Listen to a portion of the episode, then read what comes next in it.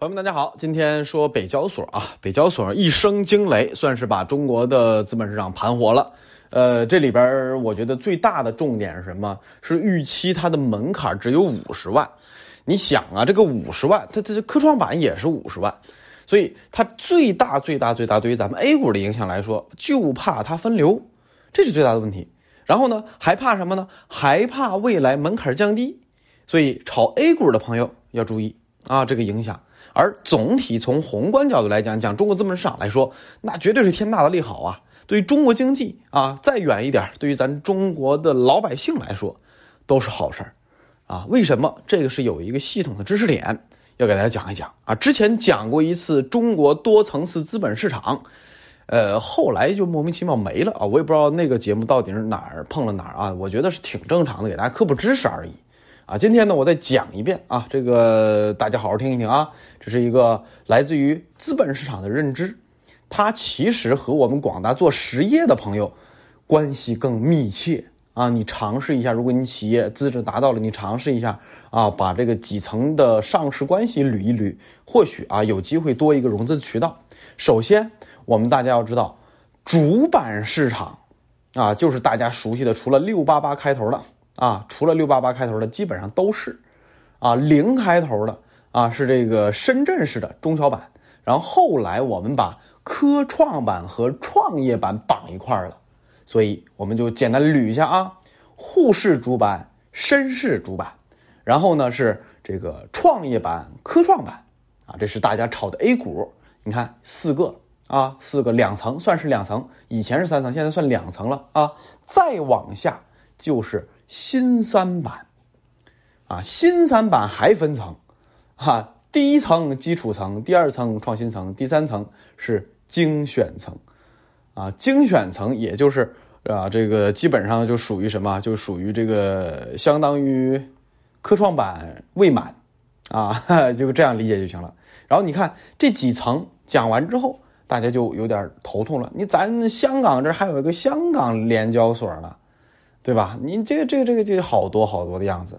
来，接下来给大家用一个大家都熟悉的比喻啊，上海交易所上市的公司，它要求比较高，市值、盈利各方面相当的高啊啊，相当于什么？相当于九八五或者是二幺幺，或者说上海、深圳的主板就相当于大学里边九八五和二幺幺啊，创业板。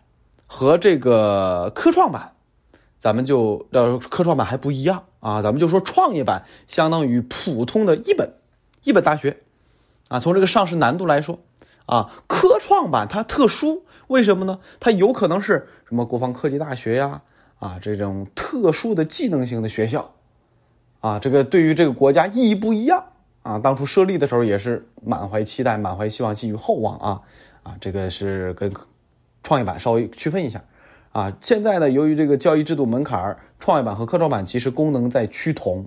然后港交所啊，你就理解为什么中外联合办学，啊，它这个中外讲的是什么？讲的是投资者成分，啊，那国外投资者太多了，不像我们这还有这个这个机构那个机构审批这这么多限制，对吧？香港那边就相当的啊，资本流动是非常的活跃的，啊，基本上就是这些，然后。到了咱们要说的北交所，北交所的上市角度来讲，它的难度相当于什么？相当于咱们考学的普通二本，啊，普通二本。然后呢，到了新三板，啊，到了新三板，基本上就是啊，这个三本了，啊，这个专科学校了，啊，就是考试的难易程度来说，啊，这么分。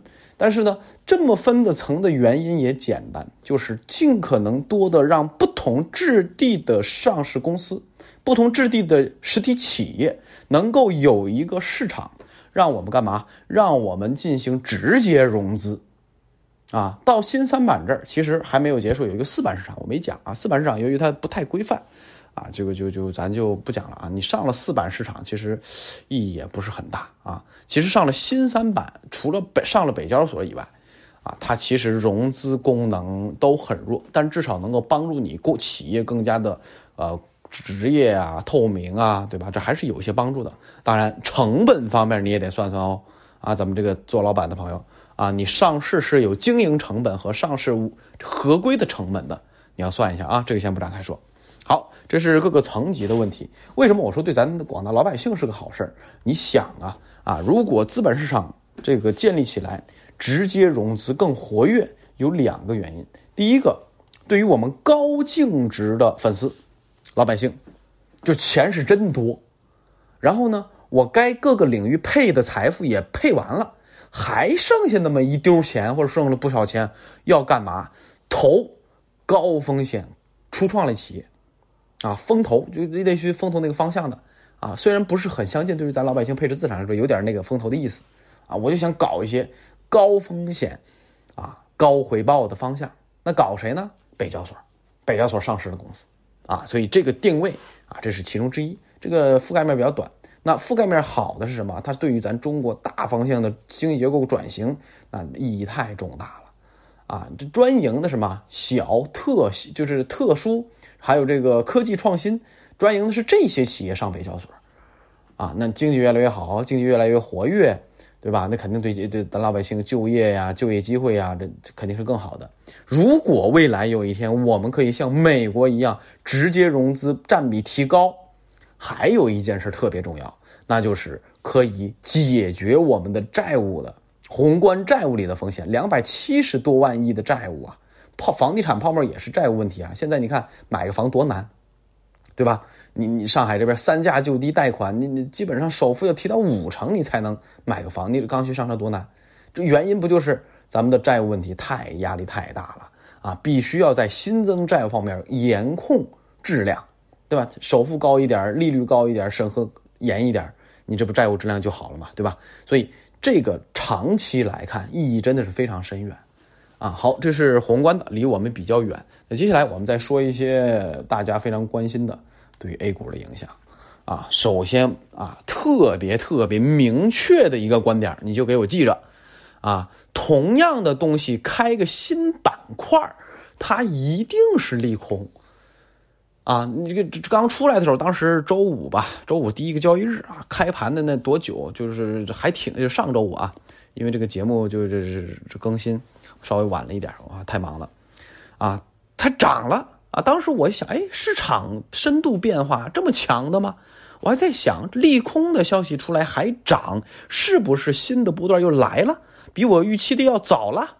对吧？我在三百六十五天理财学习营里边，当时我记得给过三季度，三季度啊开始的时候给过一个啊观点，就策略啊交易策略，叫三季度啊休息为主，小仓位参与为辅啊，趋势不破还是买点，但新仓难度较大，这是三季度给的啊。核心观点就是三季度休息为主，小仓为辅，四季度注意找机会啊。然后利空出来之后，A 股涨了一个小时，具体具体涨了一点儿，后来慢慢慢慢又下来了，市场的分化又来了，啊，所以记着，它这个其实是利空，市场对于这个制度的变革理解不对，记这句话，制度的变革它需要什么？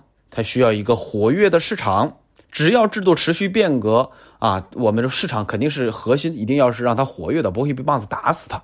对吧？那这种情况下，你就要记着，它是一个长期来看的，短期甚至是中短期啊，中期在我这叫大概三两个月吧，啊，三两个月，一个季度到两个季度叫中期，啊，一个月以内，啊，几周这都算短期，中短期它不一定它就是啊，非要你活跃的，对吧？反正也是结构性行情，反正也是波段性行情，对吧？